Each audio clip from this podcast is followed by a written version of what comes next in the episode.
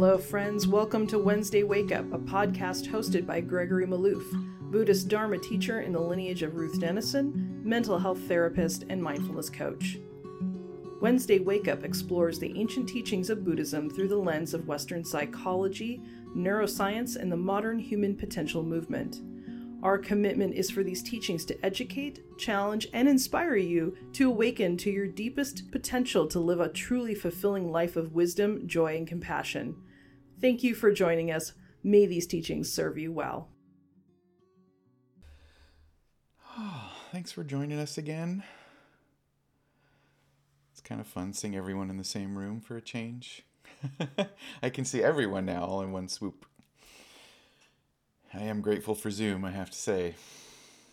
Where would we be without it? I wanted to talk tonight a little bit about our good friend doubt.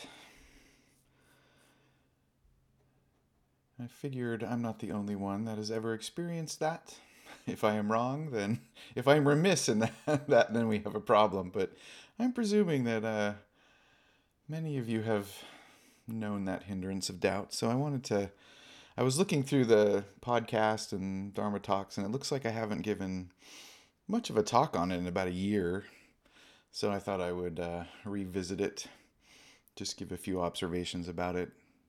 One of the things that I always like to remind or remind us when we when we talk about doubt is that it's easy to think of doubt as a kind of mental issue, a mental diagnosis, meaning you have thoughts that are like doubtful thinking, right? Which is true. There's that.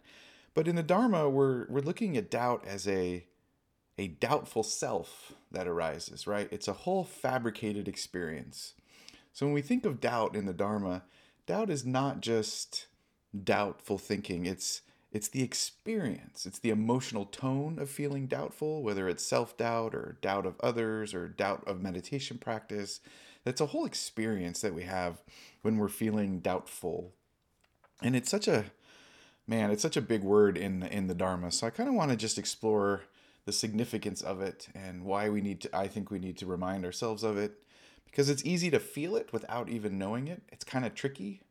It doesn't like to be seen, but it surely likes to influence and it definitely likes to influence in our own voice. So those doubtful thoughts can come up and they're so convincing that before we know it, we're feeling like we don't have confidence or we're distrusting of something or someone. And by the time we're realizing, oh, I'm feeling doubtful or skeptical, we've already been acting, right? We've already been acting out of a, a doubtful heart or a doubtful mind. So it's just, it's a sneaky one And it feels like craving and aversion maybe not as sneaky. Maybe I, maybe I maybe that's just how maybe doubt just sneaks up on me. But I think the doubt's kind of tricky. Um, so I want to talk about this tonight. The first thing I wanted to say is that when we're looking at doubt, we want to look at it as a gradation of experience. So with all of our hindrances, we can fall into the habit of narrowing our definition of what we think the hindrance is, which then decreases our ability to see all the nuances of the emotion, right? Or the thoughts or the experience of whatever the hindrance is. So when we think of doubt, doubt has got this huge uh, scale, if you will. On the one hand, doubt can be just kind of a skepticism, right? Sometimes it's translated as skeptical doubt. So it could be just kind of a, a skepticism or an uncertainty. Like, I'm not really sure about something, right? That kind of doubt. And it can go all the way to a very emphatic sense of not believing something, right? Real doubt, where you really are not confident in yourself or you're really not confident in some situation or someone else, externally, internally, of course. So, doubt can be just the slightest, oh, I doubt I'll get there on time, or I'm having doubt in this person in my life, right? Or I'm doubting the Dharma, or I'm doubting whether meditation works. Or so doubt can have this huge spectrum of experience, which is in part why it can be sneaky, because it can start as a little seed of second guessing and turn into a big tidal wave of you know uh, self-deprecation even and i don't know if other people experience it this way but i can be having a day where the day maybe the day starts off good. Uh, whatever that would mean for me on any given day like oh i have a good dharma consult with someone or i get to work on time or whatever. I'm feeling good about myself in some way or another.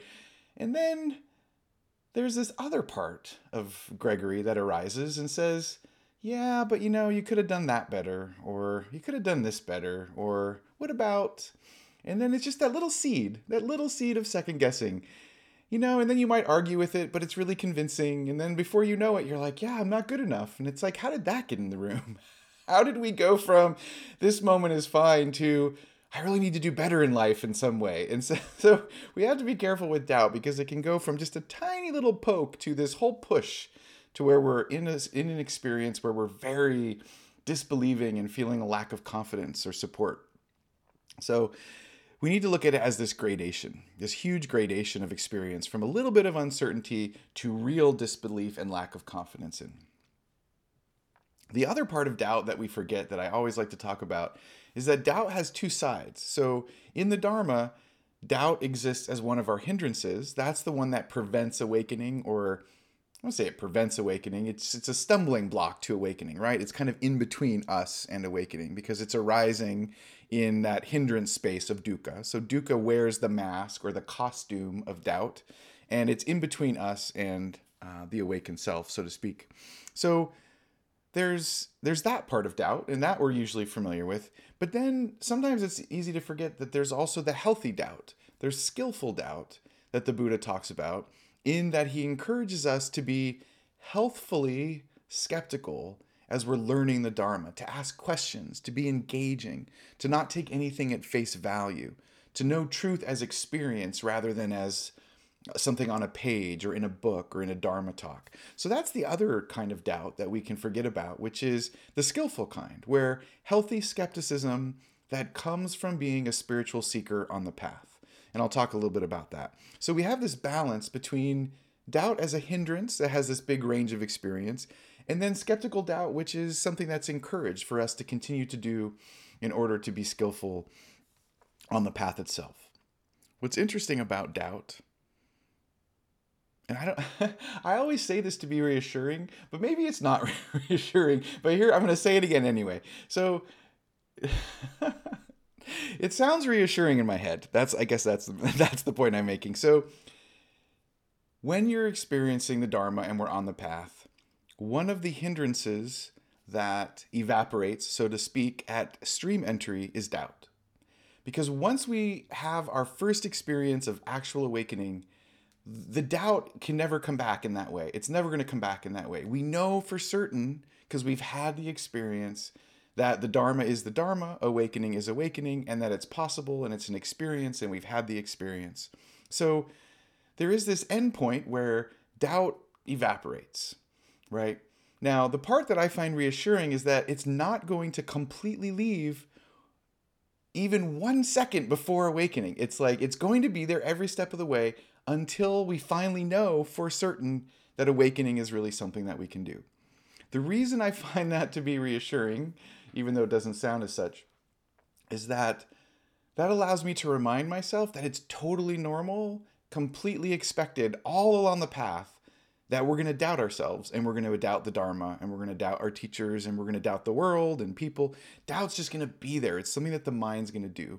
So if when we feel bogged down by doubt, it can just be helpful, and I find this helpful to remind myself that all beings on this side of enlightenment are experiencing it. So we're all in the same boat. Like doubt's just going to be there. Doubt's just a part of the jam. And I'm going to talk a couple talk about a couple ways that it is part of the human mind and why it's so intrinsic to who we are as spiritual practitioners. But I find it to be somewhat reassuring to know that anytime I'm experiencing doubt, that's just because I have a human mind. And if I'm experiencing a doubt on the path, that's just the path doing what the path does, completely normal and to be expected within the context of the Dharma. And when the doubt goes away, yay, there's awakening. When you get to stream entry, then there isn't that doubt. There's a little bit of certainty there that takes its place. One of the things that I've noticed is that some of us inherit, I know I have to some degree, doubt sort of gets a bad rap. The word doubt. The word doubt gets a bad rap particularly in spiritual communities, depending on our upbringing and what kind of spiritual trajectory we came from, right? Whatever communities we come from in the past. That doubt sometimes means that you're not a true believer in whatever it is you're doing, right? So people are afraid to express doubt in spiritual communities because it might say, oh, you're not doing the practice right, or you're not worthy of the insight of the practice, or you wouldn't have to doubt the teachings if you knew them better or were a better person. You see where this is going, right? Like some of us have an experience where saying that we're doubtful or skeptical in a spiritual community can kind of depending on the community can be can result in shame it can result in like you not wanting to tell anyone that you don't understand something because that means something about yourself. So it's important to know that it does come up, even in Buddhist communities where people don't want to express doubt or skepticism because they're afraid that other people are going to think they're not serious or they're not doing it right in some way.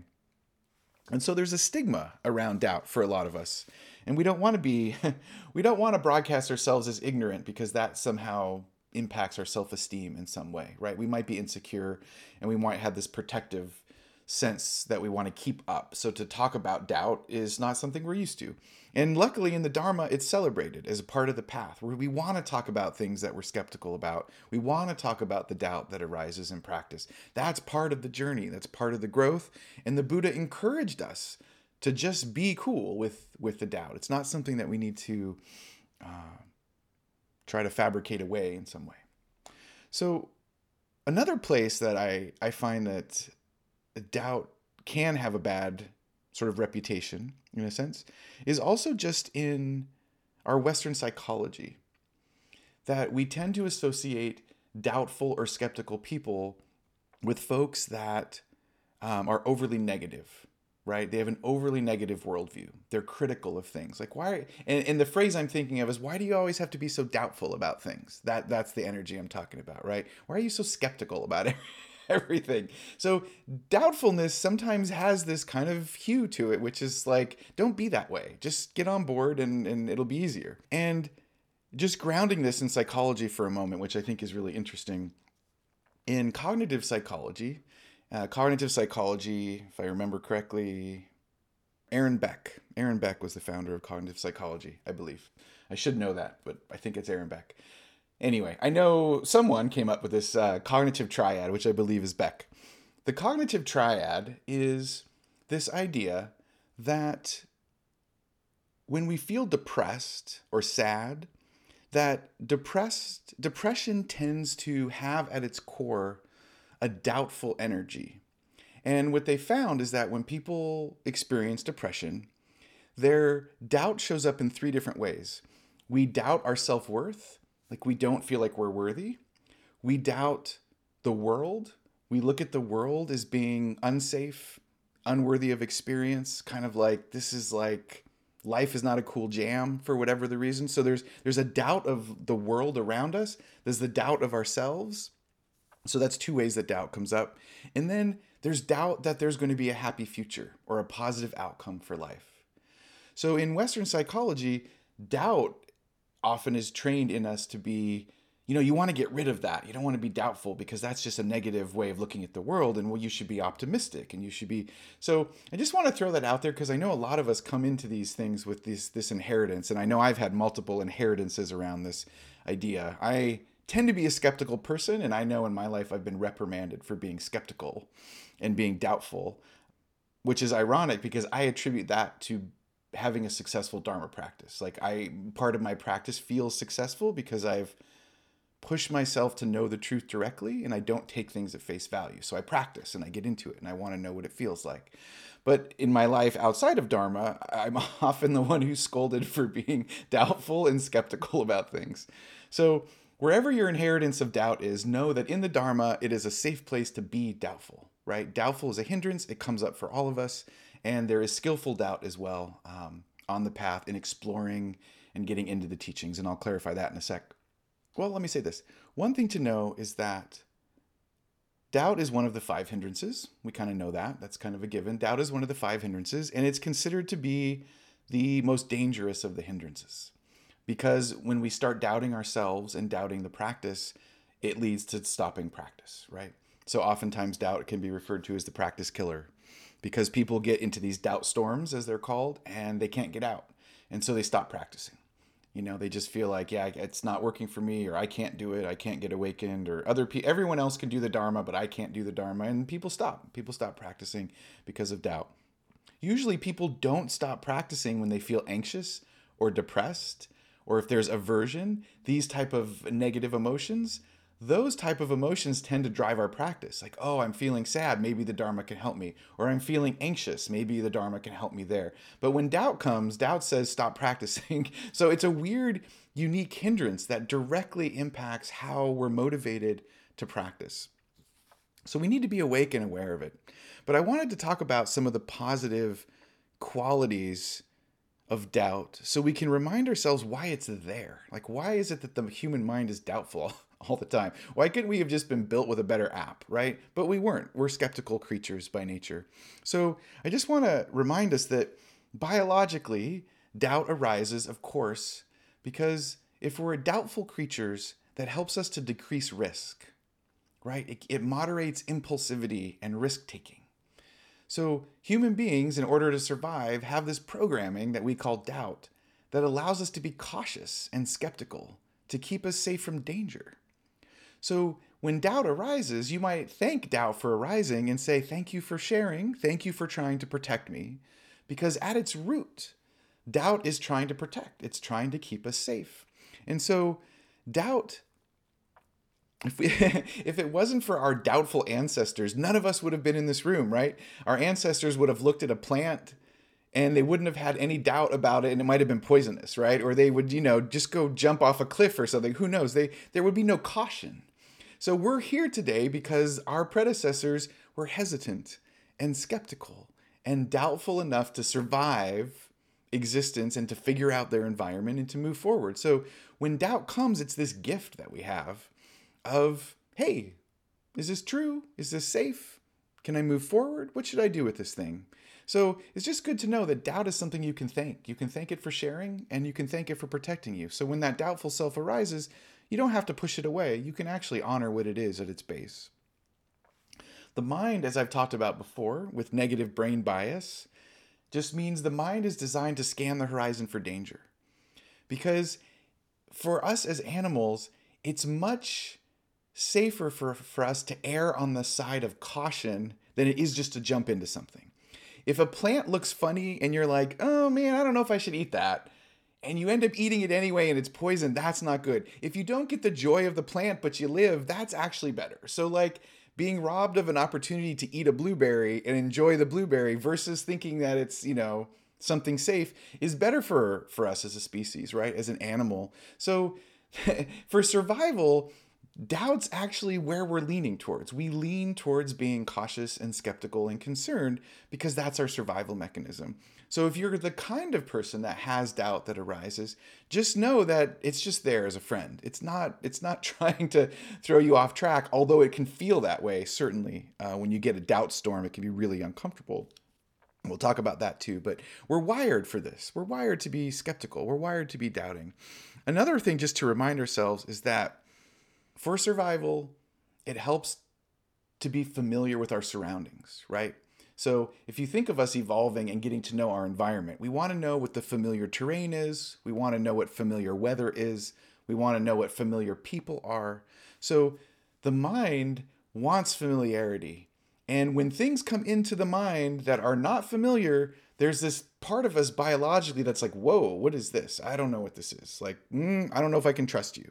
So, you ever have an experience where you meet someone new you've never met before and they say something or behave in a particular way, and then you kind of have this uncomfortable, you don't know what it is, but the part of you is like, ah this doesn't feel right. This doesn't feel safe or i don't i don't feel comfortable here or or you're in a circumstance which feels off in some way. Doubt. This is that part of the brain's like safety safety safety. Am i safe here? So this is another thing that happens is that we protect ourselves from each other, which of course is there's a shadow side to this, obviously, by being more comfortable with familiarity than to people that are different from us because we don't know if it's safe. I don't know you. I don't know where you come from. I don't know what your culture is. And so instinctively, we're like, it's safer if I just push you away than to just be vulnerable to you out the gate. So our natural inclination is to protect. That's what doubt. That's where doubt comes from. It's also why doubt is one of the five hindrances because it's so deeply wired in who we are as people. We're just wired for it. And again, for me, that just says, okay, great. I'm wired for doubt. I can learn to live with it. I can learn to manage it.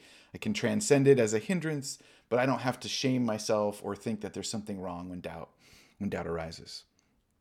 Now, there's that protective side, but then there's of course the negative side of doubt, which as I just said, because we want to protect ourselves, doubt can backfire, especially at this point in human development when we're all living in such close quarters and globalization and cultures are crossing over, right? We have this inherent bias of other and now we're trying to live together and we got to get that down, right? In order to survive.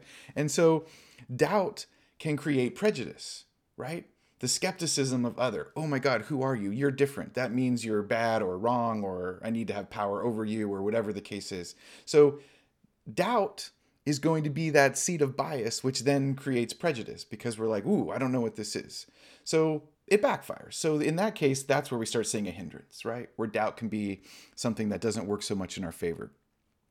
And then the other part of it is we can become so doubtful that we don't trust ourselves, right? We can have self doubt, as it's called, to the point where the biological drive to keep us safe prevents us from living deeply it prevents us from having open-hearted, you know, community and deep connective experiences with each other because that part of our brain that's doubtful is like I'm so doubtful of myself and other that I can't connect, right? I can't be open.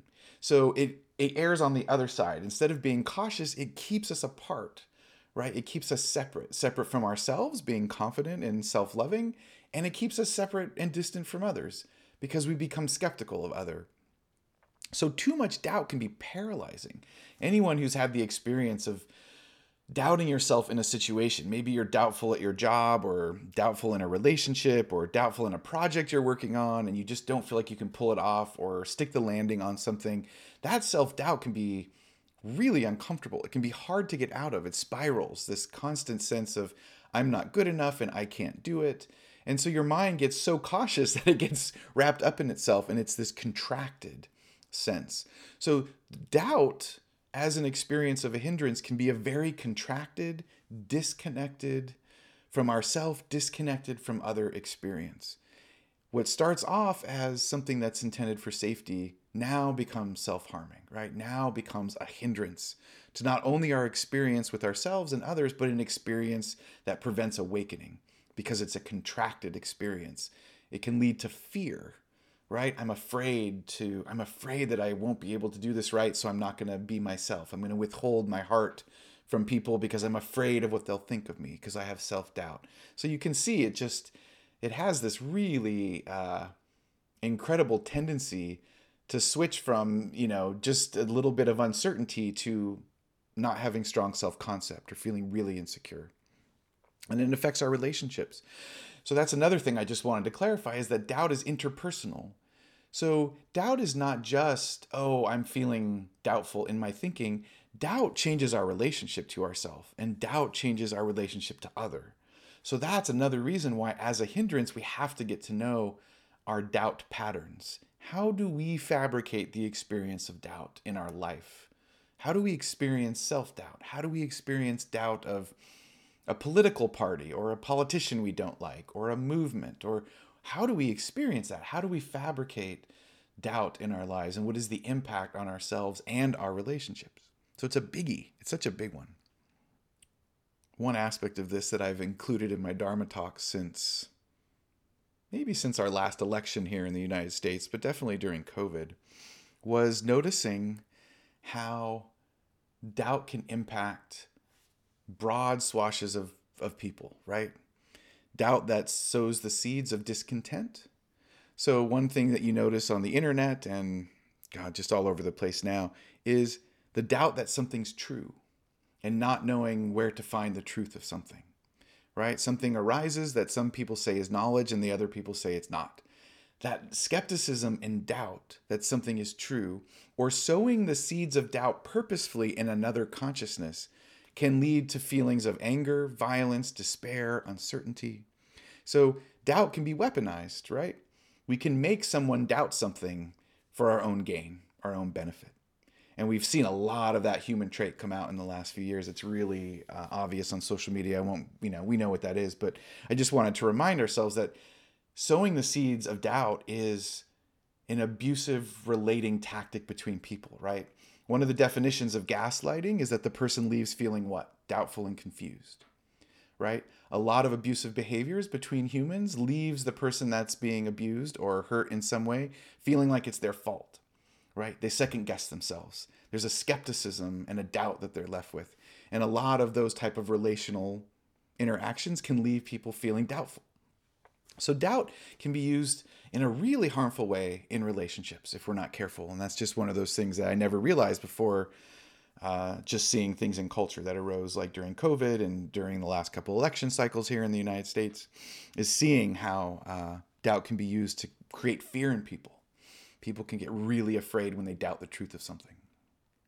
Let's see, a couple other things I wanted to say. Okay, I'll go this way with it. I've got a couple ways I could take this, and I'm gonna. I'll say this. One of the things I've always enjoyed about the Dharma is the Buddha's encouragement for us to really find out truth for ourselves. I've always found that to be. I'm not sure I would be a part of the Dharma if that wasn't such a big theme. I really enjoy the autonomy of being a Dharma practitioner, right? I really enjoy the fact that the Buddha says specifically that the Dharma isn't true until you experience it for yourself.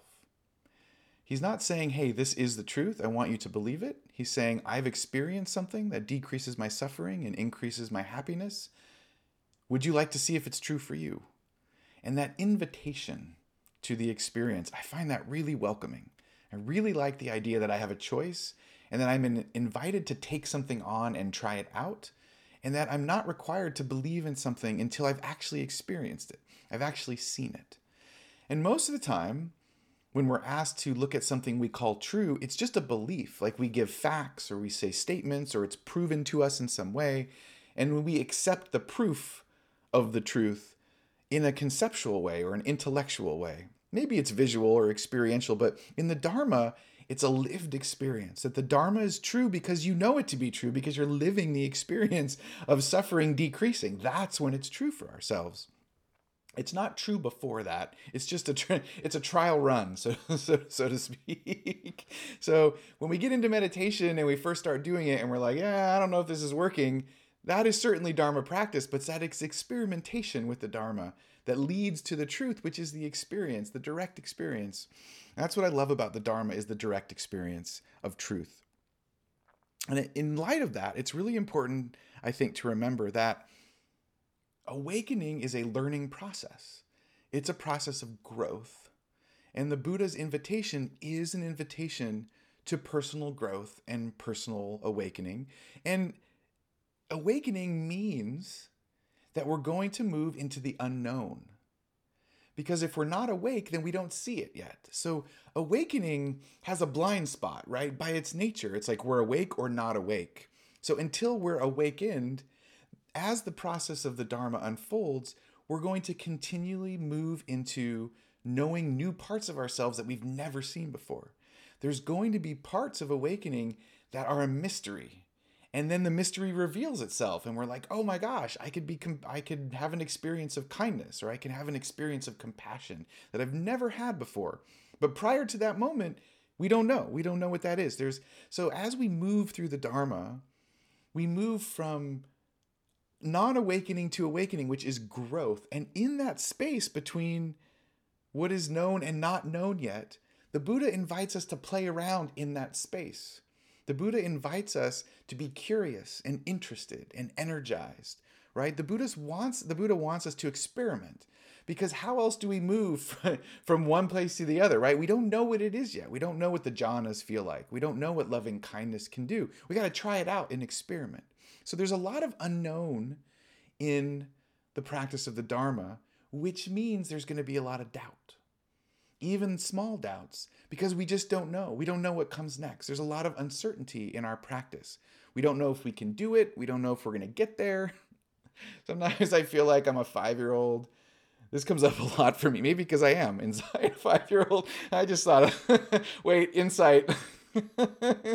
maybe this is insightful for me. Okay. I'm going to say it anyway, but I sometimes I feel like I'm just like one of those kids in the back of the car that keeps asking its parents, like, are we there yet? Like, are we there yet? And I feel like that's what I do with the Dharma. The Dharma's driving and I'm in the back and I'm like, but when do I get to be awakened? But when do I get to be awakened? Like I feel I'm bored now. Like where's the awakening? Where's the are we gonna get there? Is someone does someone have a map? Because I don't know where we're going and I don't feel in charge of this whole thing. Like so that there's this space between the known and the unknown in this growth and development of our dharma because of that there's going to be doubt the whole way even if it's small doubts you know it's like oh maybe this is as far as i'll get in the dharma or i'm really feeling like some loving kindness but i'll never be more loving i mean there's always these sense of like mm, maybe i'm not the one that gets to have joy everyone else gets to have the joy or i'm never going to have samadhi everyone else gets samadhi but me because i'm I don't have that. So there's this unknown that we have. We don't know how far we are or where we're located on the path. So there's going to be doubt. And if we remind ourselves of impermanence, remember that impermanence also means lack of reliability, right? Uncertainty. So because the world is impermanent, always changing and unreliable and unknowable fully because it's always changing, we don't know what's going to happen next. There's going to be doubt because we're there's always going to be a sense of uncertainty in our life. We just don't know what's next. We just don't know. We don't know what's next.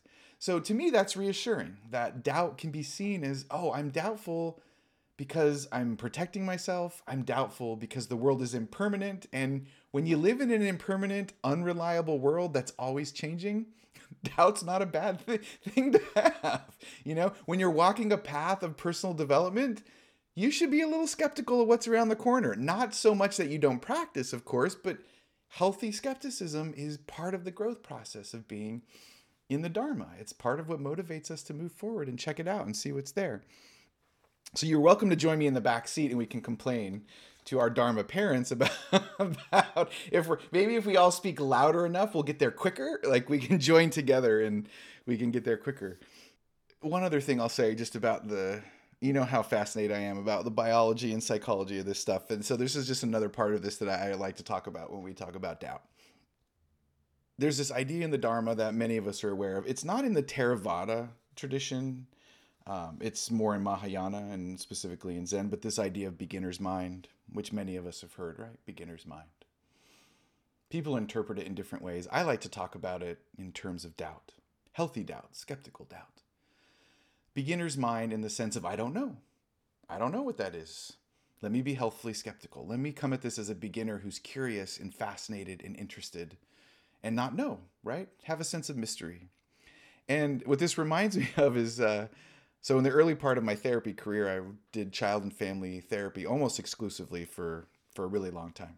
Did child therapy and art therapy and play therapy with kiddos. And it's one of the things I did early on. And uh, I was always fascinated by human development in relationship to the Dharma. And so one of the things that always strikes me is that, you know, kids when they get to be about 2 years old, they go through the the why phase, right? It's like why this, why that, what's this, what's going on here? Completely insatiable, right? doesn't matter like what's going on everything is like but but why but wh- beginner's mind that that to me is like the the loop of the beginner's mind but why you know and then you give an answer and then it's like but why like there's just it's an ins- the mind is just totally doubtful it will not take any a- answer as being true it wants to know why the truth is what it is and it's a bottomless pit of whys and it's it's doubt all the way down. It's doubt all the way down, right? It's just doubt all the way down. And so what's happening there, of course, is the child is trying to figure out the truth of the world. And the child is not just you're gonna the child's gonna ask, why are we going to the grocery store? And then you might say, Well, because we have to get food so we can cook dinner. Why? Why? Why do we have to do that? And then you can give another answer and so on and so forth. But when you give an answer, the child doesn't say, "Oh, thanks for dispelling the truth. I'm going to go play now." That's not how the the conversation goes. The child doesn't just say, "Oh, that was a great answer. You dispelled all my internal doubt about the world and everything around me." Peace out, right? This is totally not, not, not what happens. So, the, that that energy is a good energy to have in the Dharma, and I'll get back to this in one second. But I just wanted to to to get you in touch with that sense, that curiosity that a child has about the truth of the world and not taking anything as being true until they really, really experience it directly. Like, okay, now I see what you mean. I can take that to be truth and I can put that question uh, question to bed. And so when I think of beginner's mind, that's what I think of. I think of that curious, excited, interested child that just there's not going to be enough why, right, to be satiated. It's just going to be curious till the end till the end of time.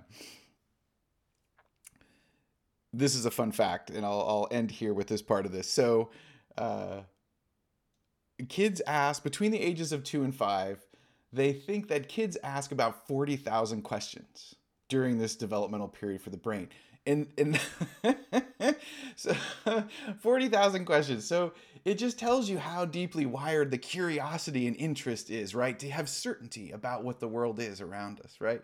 It's not in our instinct to to not be doubtful. It's totally wired in there to just question things ad infinitum. So, why do I say that? I just want to remind us that doubt is a part of healthy practice, right? And like I said earlier, for myself, skillful doubt has been something that I feel has really enlivened my practice. And as a teacher, what I have noticed over the course of years now of teaching and also being a student, I've noticed that some of the most successful students, and by successful, I mean people who stick with it, right? Years later, they're still in there, are people who are interested and they're curious, right? They don't give up the curiosity. They ask questions. What about this? What, what's going on over here with loving kindness? What did the Buddha say about generosity? Why are there only four noble truths? right? Why aren't there five? Like those questions are, you know, can I get enlightened and still do intoxicants? Like, can someone clarify that for me? Like, you got to keep asking questions. Like, that's what's going to keep you going in the, the Dharma. So don't feel bad about the doubts and the inquiry about uh, about your practice because that's what keeps you going, and that is what's encouraged by the Buddha, you know, getting that, that inquiry. A couple other things I'll mention, mention just the shadow side of, I guess I could call this the shadow side. The mind, as I said earlier, enjoys familiarity, right? I find this interesting. The mind enjoys familiarity, but it wants to grow. of course we're wired that. Human beings are always wired to do two things simultaneously that push and pull us in the exact opposite direction it just seems like oh i like this but i don't like that. It's like oh great now i've got this internal tension in my soul. And it just seems like everything about being a human being kind of has that in there. So we like familiarity but we want to grow. And in order to grow we have to get past feeling insecure, right? We need to go past the familiarity into the unknown. And so it's this weird thing that we have to do and overcome in order to grow. And since enlightenment is a growth process, this is something we have to do as spiritual practitioners. We have to know this part of ourselves. So I just want to remind folks that we we don't don't I guess I'll say don't. It's helpful to not automatically disbelieve that which is not congruent with what we're familiar with, right? Because that is what the mind tends to do initially, even in the Dharma. So a Dharma topic comes up, we don't really understand it, and we might immediately disbelieve or disregard it because the mind just, it's like, I'm not familiar with that, so I'm going to put it aside. So that is the shadow side of being, you know, curious is that when something comes up, we also have this tendency to disbelieve things because the mind wants to look for confirmation what we already think we know. Oh, but I already know this thing, right? And the Dharma, when it's really working well, is going to challenge us. Oh my gosh, when the Dharma is really doing its job, it's going to get in there and it's going to overturn our worldview. It's going to change how we see our role in the universe and who we are as people and how we want to show up in relationships. In order for it to do that, it has to challenge what we think happiness is. It has to challenge what we think life is, what our purpose is on the planet. Those kinds of big things that happen when we seriously practice the Dharma. So it's good to remember that there's going to be times where we meet on the path kind of an impasse with a topic or something. And we want to make sure that our healthy skepticism is really that. And we're not just throwing something out because it's unfamiliar or we're just not ready to understand it in this moment, right? When I think of my oh, I just I'll just mention Goenka's famous uh, metaphor, I guess metaphor. Uh, talks about being a kid, and I guess uh, in India they serve a um, kind of a porridge, and he would eat it. His mom would serve it in the morning, and it would have cardamom in it, right? The little black. And uh, as a kid, Goenka would call that black stones, and he didn't want any any of that in his porridge. And so he would demand that his mom take out the black stones. He would pick them out. He's like, I don't want this. This is gross, right? So Goenka said, like, his mom would be like, look, if you don't like them, just put take them out. You don't have to eat them. You can. And what his mom would say though is that eventually you'll know that it's a spice and it's flavorful and it has, you know, something to it that eventually you might you might like. Right now you don't like it, so put it aside. So Goenka used to say, when you're walking the path of the Dharma if you find black stones along the way, just take them out for now and revisit them later in your practice to keep seeing, you know, is this something I truly disagree with or am I at a different stage in practice where I can revisit it and gain perhaps some insight? And he just said, you keep taking the black stones out if you don't like them. Eventually, some of them you're going to find are really flavorful spices and you just didn't have the awareness maturity to see what it was.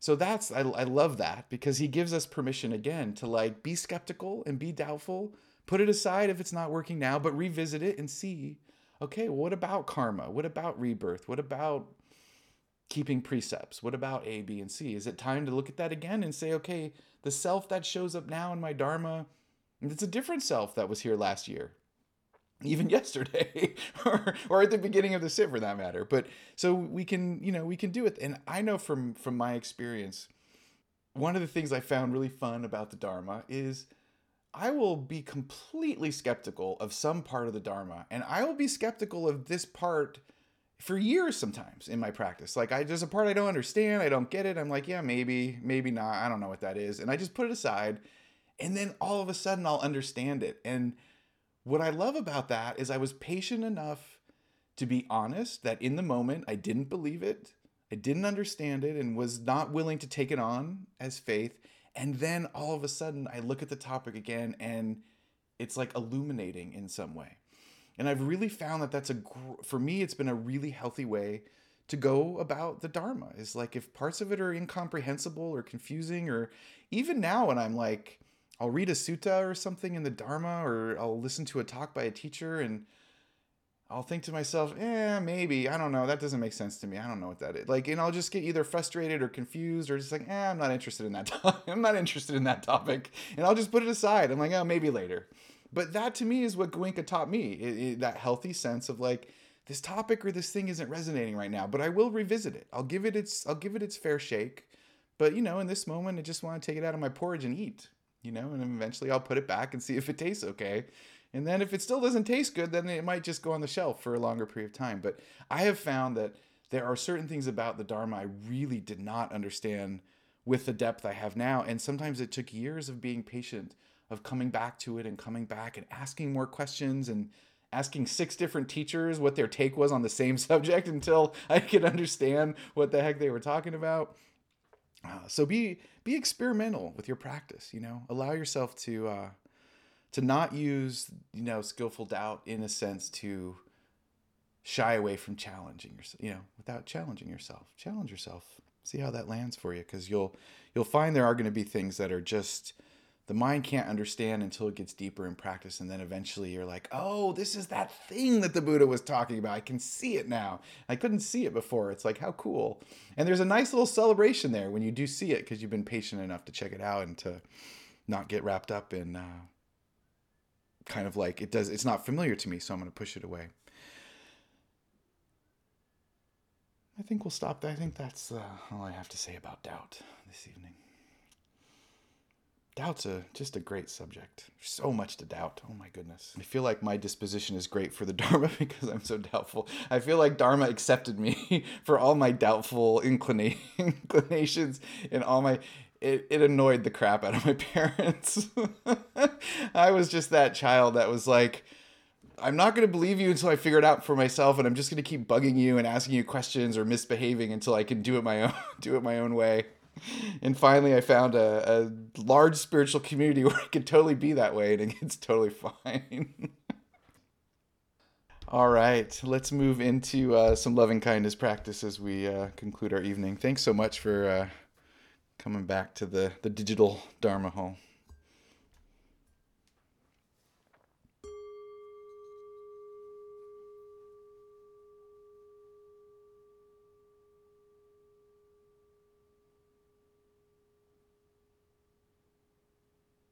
And take a few intentional breaths. Just intuit in this moment what kind of breathing would relax the body and bring the mind back in touch with the sensations of being.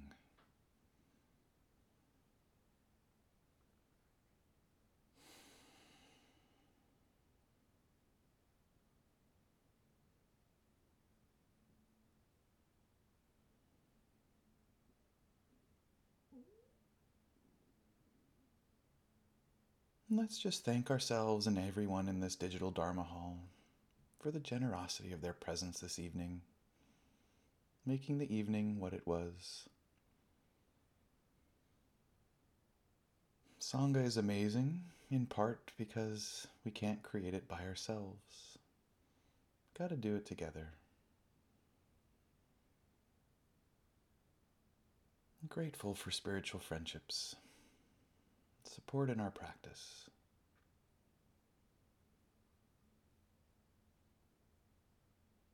Maybe we can cultivate some gratitude for our experience of the evening.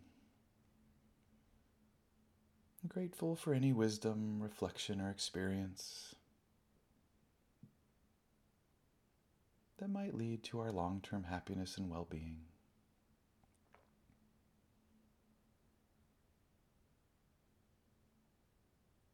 And in that space, we can remind ourselves that though we practice for our own awakening,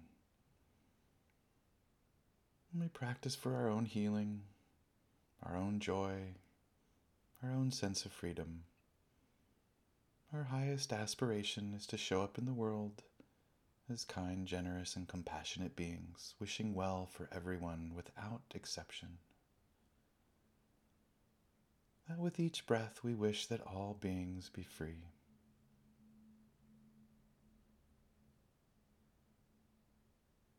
So let's conclude by asking ourselves this question.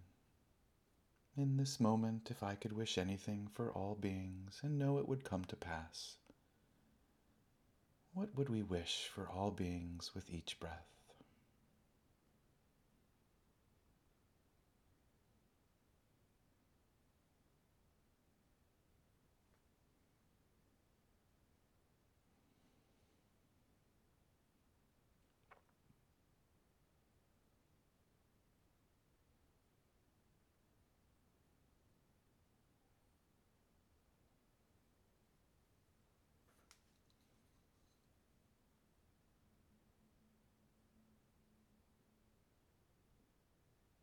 May we all know true happiness,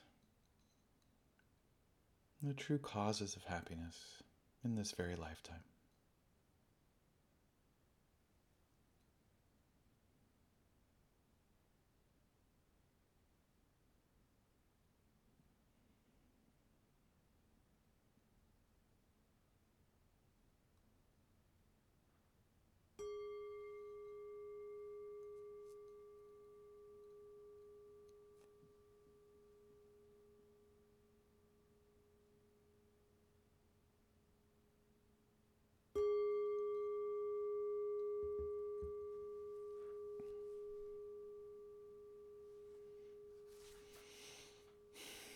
Be well, my friends. See you next week in person. Take care now. Thanks for joining us here at Wednesday Wake Up. We honor the traditional Buddhist practice of offering the teachings without charge, so this podcast will always be ad free and will never be behind a paywall. This podcast is sustained exclusively by the generosity of listeners. If you've received value from this podcast and have found your life or practice enriched by listening to it, you can support Gregory as a teacher by going to our website, www.wednesdaywakeup.com, and click on Donate at the menu on the top. While you're here at the website, join our mailing list and follow Gregory on Instagram at Gregory Maloof Dharma. Thank you again for listening. May all beings be happy.